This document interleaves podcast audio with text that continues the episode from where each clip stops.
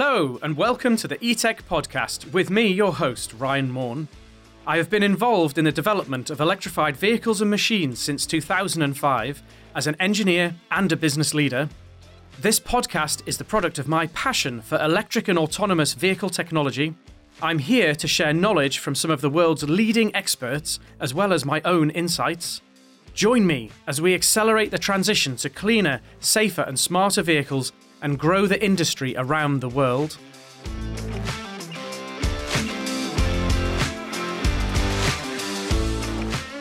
Thanks for taking the time to join us today uh, from wherever you might be listening. In today's podcast, we're going to talk about something very topical right now uh, thermal management. Uh, we do seem to be in the midst of something of a global heat wave, uh, even up here where Avid is based in the usually not so sunny northeast of England, uh, obviously not globally renowned for its hot summers and uh, and weather, we are absolutely sweltering. So uh, you know, sign of the times uh, in terms of changing weather patterns. Um, getting for us to the point where we might even need to in, uh, consider installing air conditioning, um, powered by renewable energy, of course. Um, but really, uh, for an electric vehicle, thermal management is critical. Um, and there's been a couple of neat examples in the press recently. Um, firstly, the issues that some of the 40 kilowatt hour Nissan Leaf owners have been having with reduced charging rates. So this has been covered in the press in uh, in quite a big way. Some people calling it Charger Gate. Uh, basically, what happens is you go, uh, you're driving your Nissan Leaf, you go to do a fast charge on it, um, and you, you, sometimes on the first fast charge you're not getting the uh, the maximum charge rate. Sometimes you are, but then maybe on the second charge you're not getting the maximum rate. It's derating that charge rate all the time, and that can be quite uh, important if you're relying on being able to do multiple fast charges in a day. Um, and basically, the reason for that is the thermal management in the battery pack. So the the Leaf is a really great car. Massive fan of the Leaf. But one of the things about it is it lacks uh, active thermal management inside the battery pack. Um, Nissan have designed the car to use air cooling only of the batteries. Obviously, the big advantage of air cooling is that it's, um, it's, it's low cost. You don't have to have a, a liquid cooling system inside the battery pack. There's some uh, design safety case considerations there as well. Um, you know, water and uh, electricity not mixing too well. The kind of design of uh, any kind of water glycol based system inside the pack is quite difficult. So on the current Leaf, Nissan have left that off the car. Um, there is liquid cooling on the car for the power electronics and the motor, um, the onboard charger. Um, so there's a coolant pump, um, heat exchanger, and a water glycol system. Um, so there's there is liquid cooling for everything else, but for the battery pack, that is um, that's just relying on passive air cooling. So really then the, the, the problem arises when you're doing these very high current charges. So actually, um, under normal driving, the battery will get warm but not really hot. The uh, the problem only really occurs when you're trying to push a huge amount of charge into the battery pack um, on a fast charge. Um, so in that circumstance, the um, because of the current flowing into the cells, and the cells all have a natural resistance, um, and you get losses um, in the system. So the, then the losses are proportional to the square of the current and the resistance of the conductor that they're following through. Um, they're flowing through. Sorry. So um, so the the battery cells get hot as you pass current through them, and the more current you pass through them, to the square of that current, the losses go up. So the, basically, the losses are all manifested in heat coming out of the battery pack. So if you double the current, you're generating four times as much heat in the battery pack. And that's what's happening when you go into these super fast chargers. You're pushing a lot of current into the battery pack. So you, you're generating heat in the battery pack, which you need to get rid of. Um, the cells themselves, battery cells themselves, must be kept within certain thermal limits to prevent excessive cell degradation. So um, what that means is if basically the battery gets too hot um, or too cold, actually, but particularly in this case, we're thinking about if it gets too hot, the cells can degrade. Um, so the way the temperature the cells get to and the way um, that temperature is across the cells must be very carefully managed. So what the car does is it's looking at the temperature inside the battery pack And if it sees the temperature getting too high, it turns down the charger, so you can't charge the car as fast. So it's basically just protecting the battery pack to make sure that it doesn't overheat and you don't degrade the cells. Now, obviously, the hotter the ambient temperature is outside, so the hotter the air temperature is, the hotter the battery pack already is, the less kind of natural passive cooling can take place. So the quicker you will get to that temperature limit where the battery starts to derate itself. And this really, that's that's the sort of biggest limit to the fast charging capability of the Leaf, um, actually, and, and all EVs basically. So pretty much every other high performance EV and also, I think probably future generations of Leafs have actively cooled battery systems. And, and it's, it really comes into play during these very fast charging because everyone is putting faster and faster battery chargers um, in place and they want to go faster and faster charging. We need to be able to deal with that heat inside the battery pack.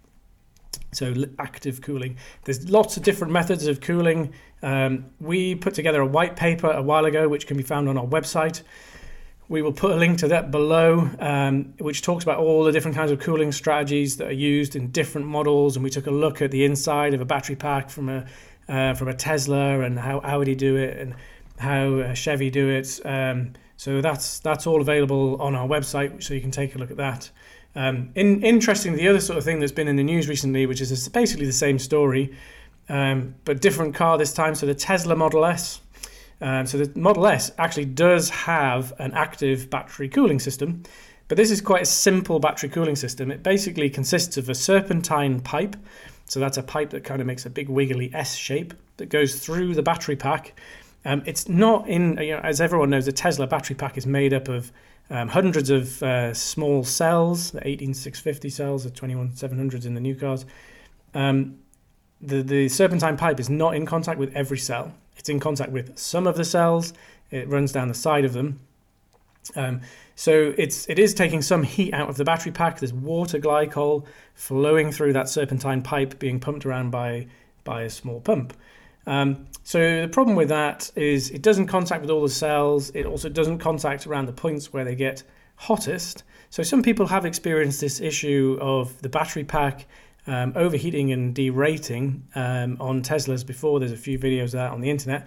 The particular one that caught um, caught my eye this last week was the um, the the very sexy looking uh, GT Holdings uh, Tesla race car. So that was being driven by uh, famous uh, racing driver, TV presenter Tiff Needell, um, and uh, they managed about one and a half laps with Tiff at the wheel. Um, and then the battery pack started to derate uh, because it was getting too hot. So they had the, the dual problem of they had Tiff at the wheel, so he was driving it quite quickly because Tiff is is still a, he's a quick old boy. Um, but they also uh, they were in a hot country as well, which didn't help. Um, and and I'm not sure they've said there's some cooling system upgrades on those cars, but I'm not really sure of what that is. So obviously the the battery cooling system in a Model S is is basic at best. It's definitely not designed for track use. Um, there's quite a small pump in, in a standard Model S, uh, pumping the coolant around that battery pack.